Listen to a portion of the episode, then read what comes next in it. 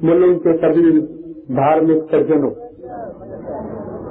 आज आपसे एक विशेष गौरक्षा के प्रश्न पर बात कहनी है। सामान्य रूप से मैं स्वदेशी पर काफ़ी व्याख्यान करता हूँ, लेकिन आज आपके बीच में एक नए विषय, गोरक्षा के प्रश्न पर व्याख्यान करने के लिए आया हूँ। गोरक्षा का प्रश्न कितना महत्वपूर्ण है और गोरक्षा ज़रूरी क्यों है? इन दो बातों पर मेरे व्याख्यान में काफ़ी कुछ कहने की कोशिश करूँगा। और गोरक्षा के संबंध में हम सब लोग अपने अपने जीवन में क्या कर सकते हैं, एक तीसरी बात व्याख्यान में वो कहने की कोशिश करूँगा। आप सब जानते हैं कि हमारा देश अंग्रेज़ों का एक लंबे समय तक गुलाम रहा। सैकड़ों वर्षों तक अंग्रेज़ों ने इस देश को गुलाम बनाने के लिए काफ़ी तैयारियाँ की थी। पिछले कुछ वर्षों से भारत देश की गुलामी और अंग्रेज़ों ने भारत में क्या किया, इसके बारे में हम लोगों ने, हमारे कुछ साथियों ने पचास हज़ार से ज़्यादा कुछ दस्तावेज़ इकट्ठे किए हैं। लंदन की लाइब्रेरीज में से, इंडिया ऑफ़िस लाइब्रेरी में से ब्रिटिश हाउस ऑफ़ कॉमन्स की लाइब्रेरी में से जो दस्तावेज़ मिले हैं, उन दस्तावेजों के आधार पर आज का व्याख्यान होगा। गोरक्षा का प्रश्न क्यों ज़रूरी है? 1813 के साल में अंग्रेज़ों की संसद हाउस ऑफ़ कॉमन्स में एक बहस चली। और 1813 के साल में अंग्रेज़ों की संसद के हाउस ऑफ़ कॉमन्स में जो बहस चली, उसका शीर्षक क्या था? किस मुद्दे पर वो बहस चली? उस बहस का मुद्दा था how to Christianize India Bharat को ईसाई कैसे बनाया जाए? इस मुद्दे पर ब्रिटेन की संसद में 1813 के साल में एक बड़ी बहस चली। 24 जून 1813 को वो बहस पूरी हुई। और 24 जून 1813 को जब वो बहस पूरी हुई तो उस बहस में एक प्रस्ताव पारित किया गया। वो प्रस्ताव यही था कि भारत को ईसाई बनाना है। उस बहस के जो दस्तावेज़ हैं, उनको देखने से ये पता चलता है कि अंग्रेज़ और ईस्ट इंडिया कंपनी जो भारत में आए थे, वो सिर्फ़ व्यापार करने के लिए नहीं आए थे। और ईस्ट इंडिया कंपनी और अंग्रेज़ों को भारत में सिर्फ़ व्यापार करने में रुचि नहीं थी। वो भारत को ईसाई बनाने का एक बड़ा काम करने के लिए भी आए थे। जो उनकी दृष्टि में बड़ा काम था। इतिहास में हम लोगों को सिर्फ़ इतना ही पढ़ाया जाता है कि ईस्ट इंडिया कंपनी भारत में व्यापार करने के लिए आई थी। लेकिन 1813 के वो दस्तावेज़ देखने के बाद पता चलता है कि ईस्ट इंडिया कंपनी भारत में व्यापार करने का बहाना लेकर आई थी। मूल उद्देश्य उनका भारत को ईसाई बनाने का था। तो भारत को ईसाई बनाने का जो प्रस्ताव पारित हुआ ब्रिटेन की पार्लियामेंट के हाउस ऑफ़ कॉमन्स में तो उस प्रस्ताव में कुछ नीतियाँ तय की गई। और उन नीतियों को अंग्रेज़ों की सरकार ने भारत में अपने पूरे समय में लागू किया। वो नीतियाँ क्या थी? उन लोगों की, अंग्रेज़ों की जो सबसे पहली नीति थी भारत के लिए वो ये कि अगर भारत को ईसाई बनाना है तो भारत में जो समृद्धि है, भारत में जो संपन्नता है, भारत में जो सुख है, भारत में जो पैसा है, जो संपत्ति है, इसका नाश करना पड़ेगा। क्योंकि जब तक किसी समाज में गरीबी नहीं आएगी जब तक किसी समाज में बेरोजगारी पैदा नहीं होगी, तब तक उस समाज को ईसाई नहीं बनाया जा सकता। ये बात लंदन के पार्लियामेंट में बहुत सारे उस जमाने के एमपीज ने कही। तो भारत में विपन्नता लानी है, भारत को गरीब बनाना है, भारत में भुखमरी फैलानी है। इसकी एक नीति अंग्रेज़ों ने व्यवस्थित रूप से भारत में शुरू की। और उस नीति के तहत उन्होंने जो सबसे पहला फैसला लिया, वो उनका फैसला ये था कि भारत में अगर गरीबी पैदा करनी है, भूखमरी पैदा करनी है तो भारत की अर्थव्यवस्था का नाश करना पड़ेगा। भारत की अर्थव्यवस्था को बर्बाद करना पड़ेगा। तो भारत की अर्थव्यवस्था को बर्बाद करने के लिए, भारत की अर्थव्यवस्था का नाश करने के लिए अंग्रेज़ों की सरकार ने एक फैसला और किया कि भारतीय कृषि पद्धति को भी बर्बाद करना पड़ेगा। तो भारत की कृषि पद्धति जब तक बर्बाद नहीं होगी, भारत की खेती जब तक बर्बाद नहीं होगी तब तक भारत की अर्थव्यवस्था बर्बाद नहीं हो सकती, क्योंकि भारत की अर्थव्यवस्था काफ़ी बड़े हिस्से में खेती पर टिकी होती है। मूल रूप से खेती, कृषि जो है, भारत की अर्थव्यवस्था का केंद्र बिंदु रहा है। तो ऐसा जब अंग्रेज़ों की सरकार ने लंदन की पार्लियामेंट में फैसला कर लिया तो उसके बाद उन्होंने नीतियाँ बनाना शुरू किया। और उन नीतियों को हिंदुस्तान में लागू करने से पहले अंग्रेज़ों की सरकार ने कई सर्वेक्षण कराए, कई सर्वे कराए। और जो सर्वे और सर्वेक्षण कराए गए भारत में, उनमें एक ऐसा सर्वे भी था, जिसके बारे में अंग्रेज़ों की सरकार ने ये पता लगाने की कोशिश की थी कि भारत के समाज का और भारत के अर्थव्यवस्था का मूल केंद्र क्या है। तो उस सर्वे की रिपोर्ट के आधार पर अंग्रेज़ों को पता चला कि भारतीय कृषि का जो मूल केंद्र है, वो गाय है। और गाय के बिना भारतीय कृषि हो नहीं सकती। ये उन्होंने अपने सर्वेक्षण से पता लगाया। तो भारतीय कृषि के केंद्र में गाय है, एक बात उनको ये पता चली, और दूसरी एक बात उनको और पता चली कि भारतीय कृषि के केंद्र में गाय के अलावा भारतीय समाज और संस्कृति के केंद्र में भी गाय है। क्योंकि गाय की पूजा हिंदुस्तान में हज़ारों साल से होती रही है। हमारे देश में, आप सब जानते हैं, ये माना जाता है कि गाय में तैतीस करोड़ देवी देवताओं का निवास होता है। ये जो तैतीस करोड़ देवी देवताओं के निवास की जो भावना है, वो हमारी गहरी सांस्कृतिक परंपरा से निकल कर आई है। गाय के शरीर का कोई भी हिस्सा ऐसा नहीं है, जिसमें किसी देवता का निवास ना हो। ये जो बातें आई हैं, ये भारतीय संस्कृति और परंपरा के किसी गहरे हिस्से से निकल कर आई हैं। और ये परंपरा बीसियों हज़ार साल पुरानी है। ये कोई हज़ार, दो हज़ार साल पुरानी परंपरा नहीं है। क्योंकि भारत का अस्तित्व बहुत हज़ारों साल पुराना है। यूरोप और अमेरिका के अस्तित्व के बारे में हम कल्पना कर सकते हैं कि वो पाँच सौ हज़ार साल पुराने देशों की संस्कृति वाले देश हैं। लेकिन हमारे देश की संस्कृति और परंपरा तो हज़ारों साल पुरानी है। तो इसलिए अंग्रेज़ों ने जब सर्वे करा लिया और अंग्रेज़ों की सरकार ने ये जानकारी हासिल कर ली कि भारतीय कृषि के मूल में गाय है और भारतीय संस्कृति की व्यवस्था भी गाय के आसपास घूमती है। तो उन्होंने एक फैसला किया कि भारतीय कृषि को बर्बाद करना है, भारतीय संस्कृति का नाश करना है तो गाय का नाश करना चाहिए। और गाय का नाश करने के लिए अंग्रेज़ों ने हिंदुस्तान में पुराने जमाने के कुछ राजाओं के बारे में दृष्टांत देना शुरू किया। हालाँकि उनको ऐसे दृष्टांत नहीं मिले।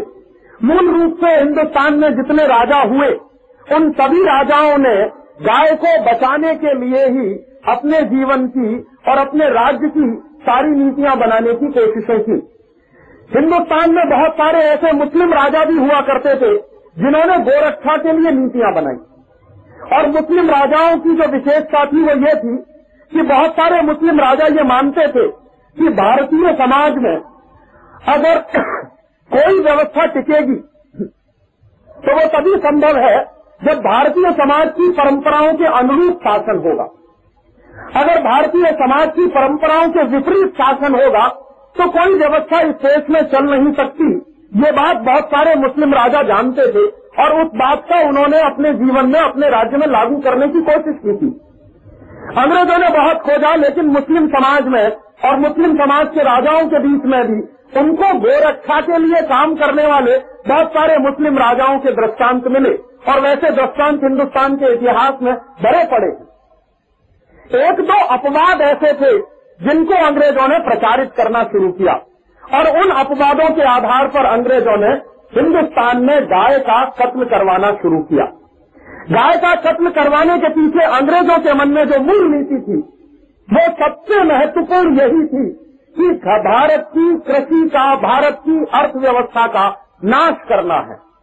और वो गाय का कत्ल करवा के, फिर गाय के मांस को, अंग्रेज़ों की फौज को खिलाया जाने लगा। बड़े पैमाने पर हिंदुस्तान में गाय का कत्ल अंग्रेज़ों ने शुरू करवाया, और उस गाय के कत्ल का मांस अंग्रेज़ों की सरकार और उस सरकार के अधिकारी, अंग्रेज़ों की फौज, अंग्रेज़ी की फौज के सिपाहियों को दिया जाने लगा। तो धीरे धीरे नतीजे क्या निकलने लगे? कि गाय की संख्या कम होती चली गई। गोवंश का नाश शुरू हो गया। बीच के दौर में अंग्रेज़ों की सरकार को एक महत्वपूर्ण सच्चाई का पता चला।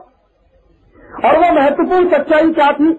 अंग्रेज़ों की सरकार को पता चला कि गोवंश का अगर नाश करना है तो गाय का नाश करने से ज़्यादा ज़रूरी है नंदी का नाश किया जाए बुल का नाश किया जाए जो सांड होता है, उसका नाश किया जाए और अंग्रेज़ों का एक अधिकारी था। उस अधिकारी ने इस बात को अपनी एक रिपोर्ट में लिखा कि हम गाय का कत्ल करते रहे और गाय को मरवाते रहे तो गाय पैदा होती रहेगी। उससे ज़्यादा अच्छा ये है कि गाय जिस तरीके से पैदा होती है, उसके लिए जो सबसे महत्वपूर्ण है नंदी, जिसको हम कहते हैं बुल या पाण उसको मरवाना चाहिए। अगर नंदी का कत्ल होगा, अगर बुल नहीं रहेगा भारतीय समाज में तो गाय की पैदाइश में कमी हो जाएगी। ये बात जब अंग्रेज़ों को पता चल गई तो उन्होंने फिर गाय से ज़्यादा नंदी का कत्ल करवाना शुरू किया। और एक विशेष दृष्टि से इस देश में अंग्रेज़ों ने विशेष कत्ल कारखाने खोले, जिनमें सिर्फ़ नंदियों का कत्ल हो, सिर्फ़ बुल को काटा जाए, सिर्फ़ साणों को काटा जाए। और उन कत्ल कारखानों को चलाने के पीछे उनकी दृष्टि बहुत स्पष्ट थी कि अगर बुल नहीं रहेगा, नंदी नहीं रहेगा तो गाय भी नहीं रहेगी। तो इसके लिए बहुत बड़े पैमाने पे अंग्रेज़ों ने हिंदुस्तान में बुल का कत्लेआम शुरू करवा दिया। एक तरफ़ गाय का कत्लेआम, दूसरी तरफ़ बुल का कत्लेआम, और इस तरह तीसरे हिस्से में गोवंश का कत्लेआम भी हिंदुस्तान में बहुत बड़े पैमाने पर शुरू हो गया। 1850 के आसपास हिंदुस्तान में गाय के कत्ल के प्रश्न को हिंदुस्तान के बहुत सारे धर्म गुरुओं ने उठाना शुरू किया।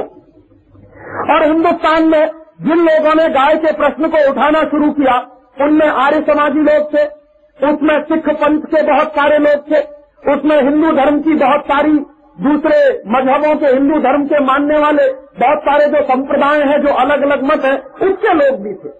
और उन्होंने इस गाय के प्रश्न को मुद्दा बनाया। अंग्रेज़ों ने इस गाय के प्रश्न को हिंदुस्तान की अस्मिता के साथ जोड़कर ये भी कहना शुरू कर दिया कि गाय काटी जाए, बुल काटा जाए तो हिंदुस्तान की अस्मिता भी खत्म होती चली जाएगी। क्योंकि ये अस्मिता के मूल केंद्र में है। तो फिर गाय का कत्ल 1850 के बाद अंग्रेज़ों ने इसलिए शुरू कराया ताकि हिंदुस्तान की जनता को नीचा दिखाना। पहले गाय और बुल का नंदी का कत्ल इसलिए करवाया गया कि हिंदुस्तान की अर्थव्यवस्था को बर्बाद करना है, कृषि को बर्बाद करना है। दूसरे बार में अंग्रेज़ों ने ये इसलिए शुरू करवाया कि हिंदुस्तान की जनता को ठेस पहुंचानी है, उनकी भावनाओं को तोड़ना है। तो भारतीय जनता की भावनाओं को तोड़ने के लिए, भारतीय जनता की भावनाओं को ठेस पहुँचाने के लिए एक बड़े पैमाने पर कत्ल कारखानों की शुरुआत की गई। अंग्रेज़ों के जमाने के दस्तावेज़ बताते हैं कि अंग्रेज़ों की सरकार ने पूरे हिंदुस्तान में कुछ ऐसे साढ़े तीन सौ कतल कारखाने खुलवाए जिनमें गोवंश का नाश होता था। अंग्रेज़ों के जमाने के कुछ दस्तावेज़ बताते हैं कि कितना गोवंश का नाश अंग्रेज़ों के जमाने में होता था। तीस वर्षों में 1910 से लेकर 1940 के साल में, कुल लगभग दस करोड़ से ज़्यादा गोवंश का कत्ल अंग्रेज़ों की सरकार ने कराया। लगभग तीस वर्षों में दस करोड़ गोवंश का जो कत्ल अंग्रेज़ों ने कराया उसके बारे में अंग्रेज़ों की पार्लियामेंट में और अंग्रेज़ों के अधिकारियों ने जो चर्चाएँ की हैं, उसके दस्तावेज़ मेरे पास हैं और हम लोग कोशिश कर रहे हैं कि उसके आधार पर एक पुस्तक बने, बहुत जल्दी वो पुस्तक आपके बीच में आ जाएगी। तो वो जो दस करोड़ गोवंश का कत्ल कराया, उसके बारे में अंग्रेज़ों की सरकार ये कह रही है कि अगर ये दस करोड़ गोवंश का आज कत्ल हो जाएगा तो आने वाले जमानों में करोड़ों गोवंश का नाश इस तरह से हम आगे बढ़ा सकते तो इस तरह से ये नीति आगे चलती रही। और हिंदुस्तान के बहुत सारे धर्म और मजहबों के लोग गाय को बचाने के लिए आंदोलन भी करते रहे। आप सब जानते हैं हिंदुस्तान में जो क्रांति हुई थी, उस क्रांति की जो पहली चिंगारी लगी थी, अठारह सौ सत्तावन में बैरकपुर की छावनी में जब मंगल पांडे को फांसी की सजा हुई थी तो मूल प्रश्न गाय का ही था। उस गाय के मूल प्रश्न से हिंदुस्तान की क्रांति की शुरुआत हुई थी। और बाद में वही मूल प्रश्न हिंदुस्तान की आज़ादी का प्रश्न बन गया था। आप सबने इतिहास में इतना तो पढ़ा ही होगा कि मंगल पांडे को फांसी की सजा क्यों हुई थी? मंगल पांडे एक आर्य समाजी नौजवान था। स्वामी दयानंद के विचारों से बहुत ज़्यादा प्रेरित था। तो आर्य समाजी नौजवान होने के कारण वो अपने मन में उतना ही धर्मनिष्ठ था जितना हिंदुस्तान के दूसरे समान दूसरे सामान्य लोग हो सकते। गलती यह हुई कि मंगल पांडे ने अंग्रेज़ों की फौज में नौकरी कर ली। और अंग्रेज़ों की फौज में नौकरी करते हुए एक दिन मंगल पांडे को पता चला कि जो कारतूस अंग्रेज़ों की सरकार देती है इस्तेमाल करने के लिए, उन कारतूसों पर गाय की चर्बी लगी होती है। और गाय की चर्बी लगाए हुए कारतूसों को मुँह से खोलना पड़ता था, उसके बाद बंदूक में चला दे पड़ते थे।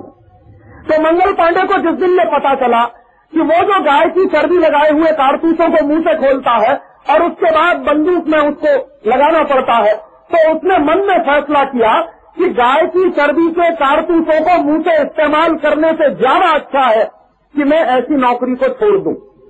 लेकिन उसके मन में एक प्रतिशोध भी पैदा हुआ कि जिन अंग्रेज़ ऑफिसरों ने उसको बिना बताए हुए सालों साल उसके मुँह से गाय की चर्बी के कारतूस खुलवाए हैं, उन अंग्रेज़ ऑफिसर को वो ज़िंदा नहीं छोड़ेगा, ऐसा भी उसने एक संकल्प लिया।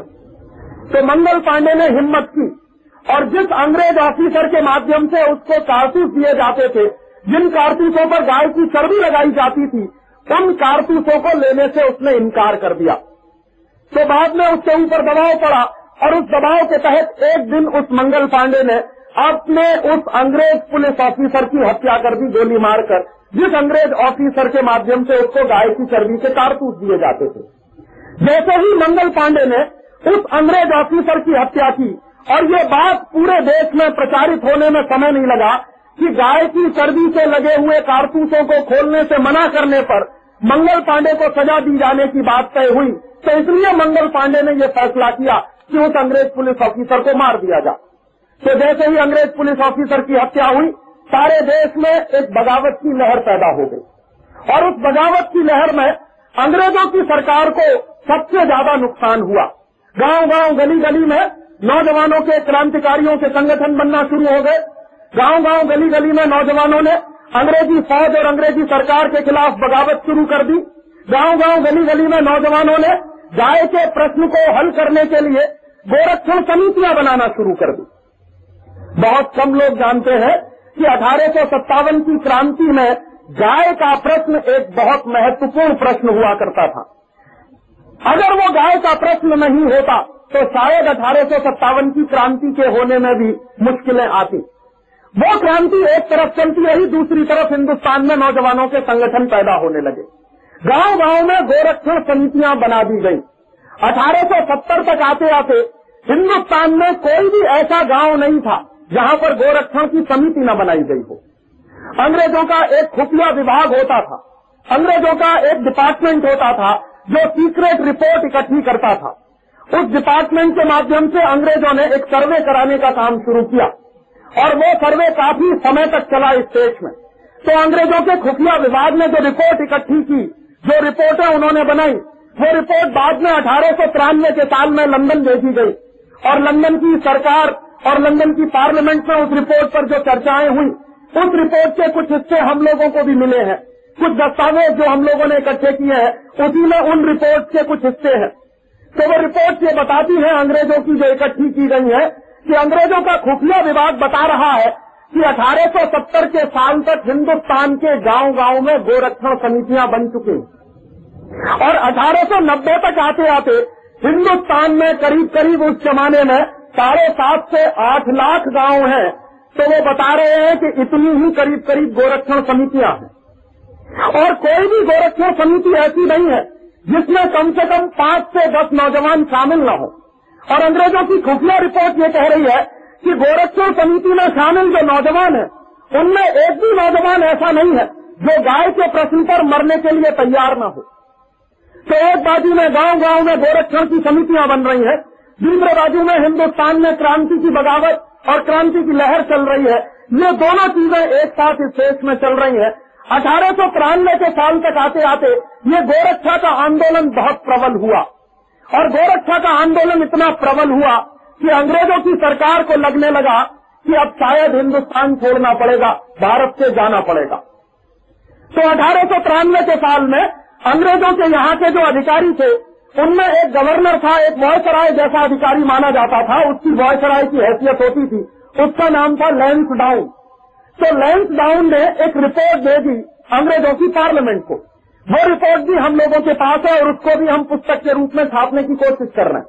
तो अठारह सौ तिरानवे के साल में जो लेंस डाउन रिपोर्ट भेज रहा है ब्रिटिश पार्लियामेंट को, उस रिपोर्ट का जो शुरू का हिस्सा है, वो यही बता रहा है कि अब अंग्रेज़ों को भारत में राज्य करना बहुत मुश्किल हो जाएगा।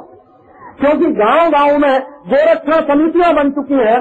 गाँव गाँव में इतना बड़ा आंदोलन खड़ा हो गया है कभी भी ये बगावत दावानल का रूप ले सकती है और अंग्रेज़ों की सरकार शायद उसमें जलकर भस्म हो जाएगी। ये एक अंग्रेज़ ऑफिसर लेंस डाउन लिख रहा है। ब्रिटिश पार्लियामेंट को भेजे गए कुछ रिपोर्ट में। तो ब्रिटिश पार्लियामेंट में उस रिपोर्ट पर चर्चा हो रही है। और उस रिपोर्ट पर चर्चा होते हुए उस जमाने की जो रानी है, विक्टोरिया जिसका नाम है, वो विक्टोरिया ब्रिटिश पार्लियामेंट के जो एमपीज हैं, उनको निर्देश दे रही है। और वो निर्देश क्या है, वो हमको समझने चाहिए। तो आज के इस प्रश्न का हम लोगों को स्वरूप भी समझ में आएगा। विक्टोरिया कह रही है अठारह सौ तिरानवे में, लंदन के पार्लियामेंट के हाउस ऑफ़ कॉमन्स में, कि हिंदुस्तान में गाय का कत्ल तो जारी रहना ही चाहिए। अंग्रेज़ों का ऑफिसर कह रहा है लेंस डाउन कि गाय का कत्ल करना मुश्किल है, और वो रिपोर्ट भेज रहा है ब्रिटिश पार्लियामेंट को कि गाय का कत्ल अगर यहाँ करते चले गए हम लोग तो यहाँ राज्य करना मुश्किल हो जाएगा। तो ब्रिटेन की महारानी विक्टोरिया कह रही है पार्लियामेंट के अंदर अठारह सौ तिरानवे के साल में कि गाय का कत्ल तो बहुत ज़रूरी है। क्यों? गाय का कत्ल करने से हिंदुस्तान की अस्मिता, भारत की अस्मिता नष्ट होगी, नष्ट होती और भारत के लोगों का अस्तित्व भी नष्ट होता है, उनका गौरव भी नष्ट होता है। सीधी सी बात है कि जो केंद्र बिंदु में है आपके देश में गाय अगर उसका कत्ल किया जाए तो आपकी भावनाओं को भी ठेस पहुँचती है, आपकी भावना भी आहत होती है। तो विक्टोरिया कह रही है कि ये तो बहुत ज़रूरी है और इसको और आगे बढ़ाया जाना चाहिए। तो कैसे आगे बढ़ा सकते हैं? तो लेंस डाउन रिपोर्ट में लिख रहा है और वो कह रहा है एक महत्वपूर्ण बात जो मैं आज आपसे कहने की कोशिश कर रहा हूँ। लेंस डाउन की रिपोर्ट बताती है जो ब्रिटिश पार्लियामेंट में गई है। कि गाय को बचाने के लिए हिंदू भी लड़ रहे हैं, मुसलमान भी लड़ रहे हैं। हिंदू और मुसलमान दोनों मिलकर 1870 के साल से गाय को बचाने के आंदोलन में लगे हुए हैं। राजस्थान में आप जाइए, राजस्थान में मुसलमानों की एक जाति है, उसको कहते हैं राठ ये राठ जो जाति है मुसलमानों की, ये किस इलाके में रहती है? ये राठ जाति मुसलमानों की राजस्थान के बीकानेर के आसपास के इलाके में सबसे ज़्यादा पाई जाती है। आज भी आप राज जाति के मुसलमानों के बीच में चले जाइए तो उनकी पूरी आजीविका गाय के दूध और गाय के घी की बिक्री पर चलती है। तो राज जाति के मुसलमानों के लिए गाय उनकी आर्थिक उपजीविका का सबसे महत्वपूर्ण साधन है। इसलिए राज जाति के मुसलमान 1870 के साल में गाय को बचाने के आंदोलन में लड़ रहे हैं। और ऐसे ही आप चले जाइए। राजस्थान में एक दूसरी मुसलमानों की और जाति है, उसको कहते हैं मेव जो मेव जाति के मुसलमान है, राजस्थान और हरियाणा का एक इलाका ही कहलाता है, जिसका नाम है मेवात तो मेवात वो इलाका है जिसमें मेव जाति के मुसलमान रहते हैं। तो मेव जाति के मुसलमान भी गाय को बचाने के आंदोलन में 1870 के साल से शामिल है।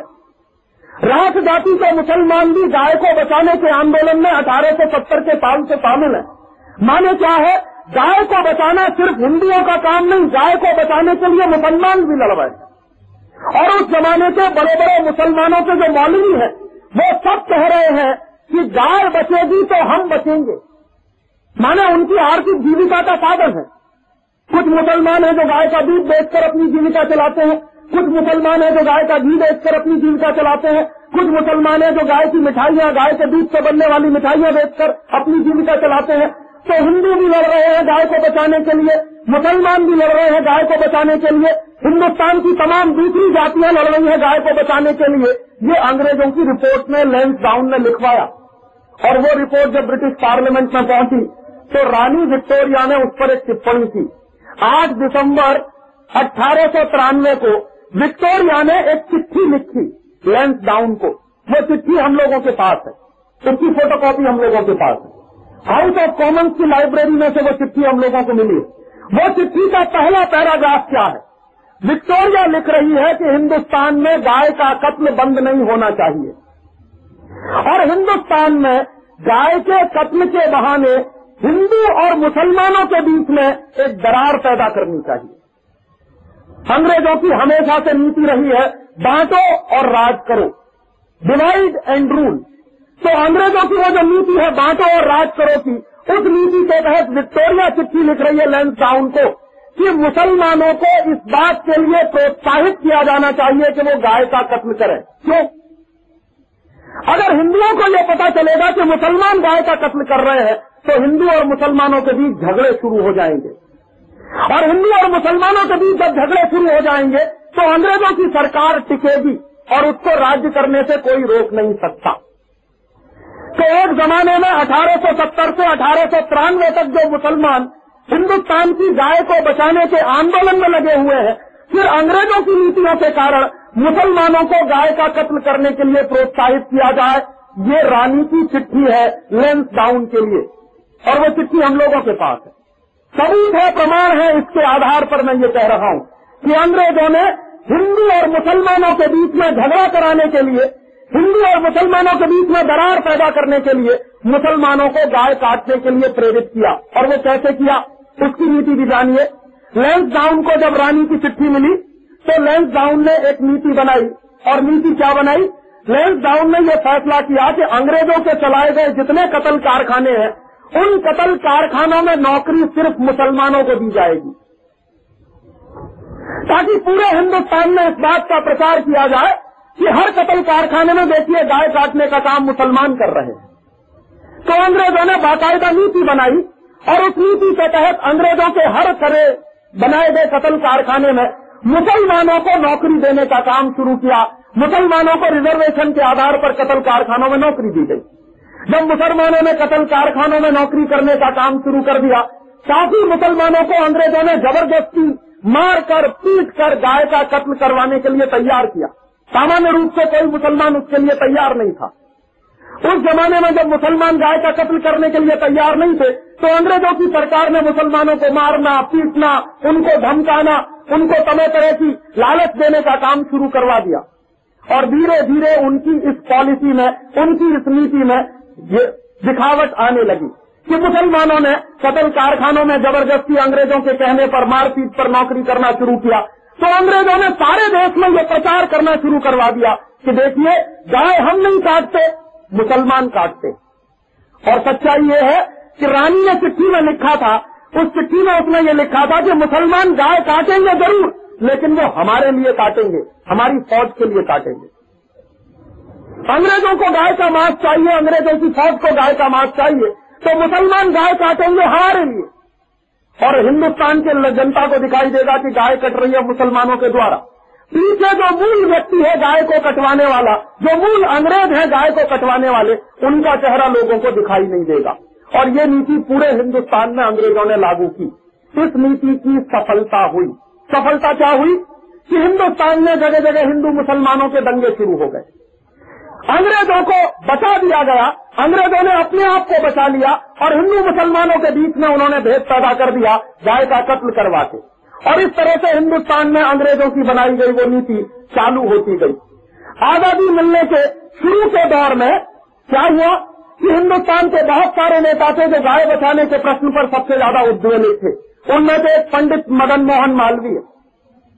महामना मदन मोहन मालवीय के पूरे आंदोलन के केंद्र में गाय हुआ करती थी। स्वामी दयानंद सरस्वती के पूरे केंद्र में गाय हुआ करती थी। हिंदुस्तान में महात्मा गांधी ने तो इस बात को कई बार कहा। गांधी जी ने जब अपना आंदोलन शुरू किया, उस आंदोलन के शुरुआत में और आंदोलन के बीच में और आंदोलन के बाद में भी कई बार महात्मा गांधी ने ये कहा कि स्वराज्य से ज़्यादा महत्वपूर्ण है गोरक्षा ये गांधी जी ने कई बार कहा कि स्वराज्य से ज़्यादा महत्वपूर्ण है गोरक्षा और मेरे लिए गाय का कत्ल ऐसा ही है जैसे किसी व्यक्ति का कत्ल किया जा रहा। ये गांधी जी ने कई बार कहा। तो हिंदुस्तान के आज़ादी की लड़त लड़ने वाले तमाम नेताओं के लिए गाय का प्रश्न बहुत ही केंद्रीय प्रश्न था, बहुत मूलभूत प्रश्न था। तो गांधी जी जैसे लोगों ने गाय के प्रश्न को उठाया, स्वामी दयानंद मदन मोहन मालवीय जैसे लोगों ने गाय के प्रश्न को उठाया, लोकमान्य तिलक ने गाय के प्रश्न को उठाया, और इन लोगों के गाय के प्रश्न को उठाने के पीछे ही परंपरा थी कि जो हिंदुस्तान में अठारह में क्रांति हुई थी, बगावत हुई थी अठारह सौ सत्तावन में, और सत्तर के बीच में जो आंदोलन चले थे, वो गाय के प्रश्न को लेकर महत्वपूर्ण आंदोलन चले थे तो आगे भी इस देश में ये महत्वपूर्ण काम होता रहेगा। बीच में आज़ादी की लड़ाई की ऐसी घड़ी आई कि जब लोगों को लगने लगा कि अंग्रेज़ देश छोड़कर चले जाएँगे, और अंग्रेज़ों को हिंदुस्तान छोड़कर जाना पड़ेगा तो अंग्रेज़ों को देश छोड़कर जाना पड़ेगा, ऐसी बात दिखाई देने लगी। 1940 के साल से। 1940 से एक साल पहले एक बहुत महत्वपूर्ण घटना हुई, जिसका ज़िक्र मैं करना चाहता हूँ। लाहौर एक शहर है। पहले हिंदुस्तान का हिस्सा था। अभी पाकिस्तान में है, बंटवारे के बाद। लाहौर शहर में अंग्रेज़ों ने एक कतल कारखाना खोला उन्नीस सौ उनतालीस के साल में। और वो कतल कारखाना यंत्रीकृत था मैकेनाइज्ड था। और बड़े पैमाने पर उसमें गौर नंदी का कत्ल हो सकता था ये अंग्रेज़ों ने फैसला किया था। तो उन्नीस सौ उनतालीस में जो लाहौर में कतल कारखाना खोला गया, उसके लिए सबसे ज़बरदस्त आंदोलन किया पंडित जवाहरलाल नेहरू ने। पंडित जवाहरलाल नेहरू ने उन्नीस सौ उनतालीस के उस कतल कारखाने को बंद कराने के लिए आंदोलन शुरू किया, और वो आंदोलन सफल भी हुआ। उन्नीस सौ उनतालीस में अंग्रेज़ों की सरकार ने लाहौर में जो कतल कारखाना खोला था, वो बंद हो गया। उस कतल कारखाने को बंद कराने के समय पंडित नेहरू जो भाषण दिया करते थे, उनमें से एक भाषण का ज़िक्र और उस पूरे भाषण का नहीं, उसकी एक लाइन का ज़िक्र आपके बीच में कर रहा हूँ। पंडित नेहरू कहा करते थे कि जब मैं जानवरों का कत्ल होते हुए देखता हूँ तो अंदर से मेरी आत्मा चीतकार करती और उनका ये कहना था और उनका ये मानना था कि अगर वो आज़ाद हिंदुस्तान में किसी महत्वपूर्ण पद पर पहुँचे तो वो एक ऐसा कानून बना देंगे जिससे हिंदुस्तान में गाय का कत्ल बंद हो जाएगा, गोवंश का कत्ल बंद हो जाएगा। ये पंडित नेहरू के भाषण है। और ऐसा ही एक भाषण हिंदुस्तान के पहले राष्ट्रपति डॉक्टर राजेंद्र प्रसाद का है। डॉक्टर राजेंद्र प्रसाद कह रहे हैं कि मुझे मांसाहार बिल्कुल पसंद नहीं। और मैं चाहता हूँ कि हिंदुस्तान में अधिक से अधिक लोग शाकाहारी हों। तो इसके लिए ज़रूरी है कि हिंदुस्तान में यह मांसाहार का चलन बंद किया जाए। तो मांसाहार का चलन बंद करने के लिए सबसे ज़्यादा ज़रूरी है कि मांस उत्पादन के जो केंद्र चल रहे हैं, इनको बंद किया जाए।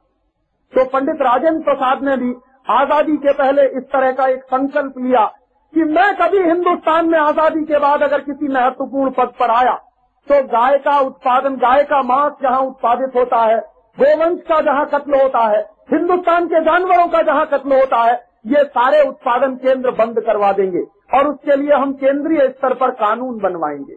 ऐसी भावना थी हिंदुस्तान में आज़ादी आने के पहले के नेताओं की। चांस की बात कि ये दोनों व्यक्ति हिंदुस्तान के सबसे ऊँचे शिखर पर बैठे। पंडित जवाहरलाल नेहरू हिंदुस्तान के पहले प्रधानमंत्री बने और डॉक्टर राजेंद्र प्रसाद हिंदुस्तान के पहले राष्ट्रपति बने।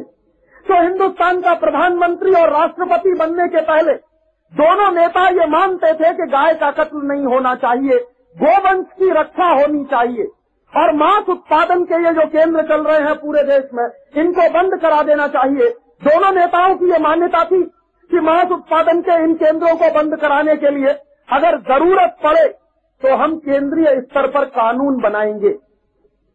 तो दोनों लोग जब पहले प्रधानमंत्री और राष्ट्रपति बन गए मुझे सबसे बड़ा दुर्भाग्य यही है कि अपने पूरे शासन काल में पंडित जवाहरलाल नेहरू और डॉक्टर राजेंद्र प्रसाद गोवंश की रक्षा करने वाला कानून ही नहीं बना पाए।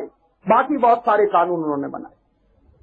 और 1955 के साल में पंडित नेहरू ने पार्लियामेंट में एक भाषण दिया है। उस भाषण की फोटोकॉपी भी हमारे पास वो भाषण पंडित नेहरू दे रहे हैं 1955 में पार्लियामेंट के अंदर। तो हुआ क्या है? एक सांसद ने गोवंश की हत्या को रोकने के लिए एक विधेयक पार्लियामेंट में लाया। तो गोवंश की हत्या रोकी जानी चाहिए, इसके लिए एक विधेयक आया संसद में। उस विधेयक पर बहस हो रही है।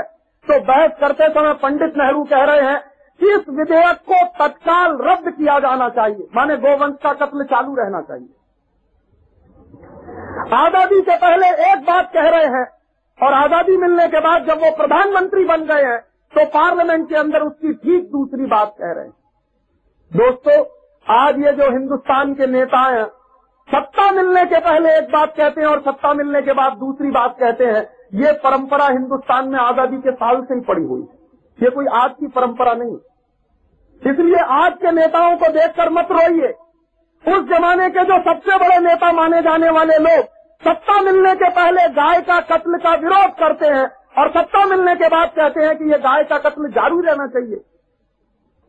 इससे ज़्यादा विरोधाभास और क्या हो सकता? और वो दोनों आदमी, डॉक्टर राजेंद्र प्रसाद और पंडित जवाहरलाल नेहरू भूल गए कि हिंदुस्तान में गाय के कत्ल को रोकने के लिए एक केंद्रीय कानून बनाने की बात उन्होंने कही थी आज़ादी के पहले, और आज़ादी के साल में वही नहीं हो पाया। और आज तक हम सबका आपका दुर्भाग्य है कि आज़ादी मिले हुए पचास साल हो गए हैं लेकिन केंद्रीय स्तर पर आज तक ऐसा कोई कानून नहीं बन पाया जिससे इस देश में पशुओं के कत्ल को रोका जा सके। आज़ादी के पहले जिस तरह से देश चलता था, आज़ादी के बाद वैसे ही देश चल रहा।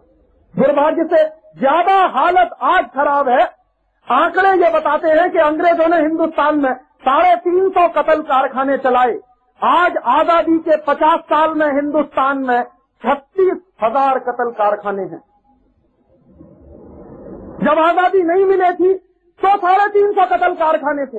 अब आज़ादी मिलने के बाद छत्तीस हज़ार कतल कारखाने हैं। और उनमें से एक एक कतल कारखाना कितना ज़बरदस्त है कि एक एक कतल कारखाने ऐसे हैं इस देश में जिनमें दस हज़ार पशु रोज काटे जाते यही मुंबई में है, देवनार में है मेडक में है, अल कबीर का है, कलकत्ता में है। हिंदुस्तान के तमाम बड़े बड़े ऐसे कतल कारखाने हैं जिनमें एक दिन में कम से कम दस हज़ार पशु काट दिए जाते हैं। आप जरा कल्पना करिए कि जितनी देर में आपका चौबीस घंटा बीतता है। माने आप रात को सोते हैं और अगले दिन रात सोने की तैयारी करते हैं। उतनी देर में दस हज़ार जानवरों की बलि ले ली जाती है एक कतल कारखाने में। और छोटे बड़े कुल छत्तीस हज़ार कतल कारखाने। क्या हालत है इस देश की? अंग्रेज़ों के जमाने के आंकड़े बताते हैं। मैंने आपसे कहा कि लगभग तीस साल के अंदर अंग्रेज़ों ने हिंदुस्तान में दस करोड़ गोवंश का कत्ल करवाया। आज आज़ादी के पचास साल में जिस साल से हमको आज़ादी मिली है, उस साल से उन्नीस सौ सत्तानवे, अट्ठानवे के साल तक आते आते हिंदुस्तान में लगभग 48 करोड़ गोवंश का नाश किया जा चुका। 48 करोड़। अंग्रेज़ों ने 30 साल में करवाया, लगभग 10 करोड़। और हमारी सरकार ने 50 साल में करवा दिया 48 करोड़ गोवंश का कत्ल। माने 50 करोड़ गाय, नंदी, बछड़े, बछिया, ये सब काटे जा चुके हैं जितने साल में आपने आज़ादी के पचास साल पूरे किए। और आप जरा कल्पना करिए कि अगर ये 48 करोड़ या 50 करोड़ गोवंश के जानवरों को बचा लिया जाता तो हिंदुस्तान में आज संपत्ति और संपत्ता, संपदा कितनी होती? पैसा कितना होता? क्योंकि आपको मालूम नहीं है। एक गाय घर के दरवाजे पे अगर बंधी है और वो साल भर दूध दे या ना दे, बिना दूध की गाय भी अगर आपके दरवाजे पर बंधी हुई है तो एक साल के अंदर वो गाय पच्चीस हज़ार रुपये का फर्टिलाइज़र पैदा करती है, खाद पैदा करती है, जिसको आप गोबर कहते हैं।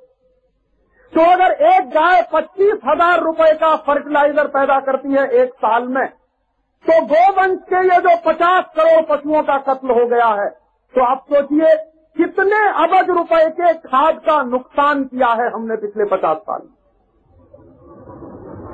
और आप सब जानते हैं, हम भी जानते हैं, कि गाय का गोबर अगर खेत में ना पड़े तो गेहूँ नहीं हो सकता। गाय का गोबर अगर खेत में नहीं पड़े तो चना नहीं हो सकता, मटर नहीं हो सकती। और गेहूँ, चना, मटर अगर नहीं हो सकता तो हमारा पेट नहीं भर सकता।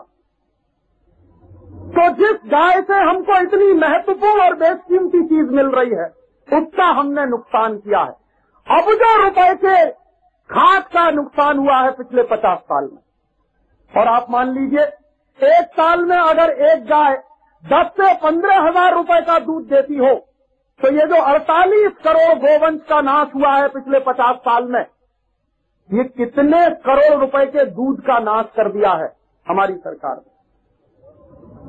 और आपको मालूम नहीं है कि गाय का गोबर और गाय का दूध उससे भी ज़्यादा महत्वपूर्ण है गाय का मूत्र। और आपको जानकर ये खुशी होगी और आश्चर्य भी होगा कि गाय के मूत्र से 108 तरह की दवाएँ बनती हैं। और हमारे देश के आयुर्वेद के जो बड़े ग्रंथ हैं, चरक संहिता, सुश्रुत, हरित संहिता, इन सभी आयुर्वेद के ग्रंथों में गाय का मूत्र बहुत विशेष किस्म की दवा माना जाता। दुनिया में एक बीमारी है, उसका नाम है डायबिटीज़। और ये डायबिटीज़ नाम की बीमारी का कोई इलाज नहीं है होम्योपैथी में। कोई इलाज नहीं है एलोपैथी में। और कोई इलाज नहीं है दुनिया की किसी पैथी में। डायबिटीज़ को कंट्रोल तो किया जा सकता, लेकिन उसका इलाज करना बहुत मुश्किल है। एलोपैथी वाले तो कभी ये गारंटी दे नहीं सकते कि वो डायबिटीज़ जैसी बीमारी को ठीक कर सकते हैं।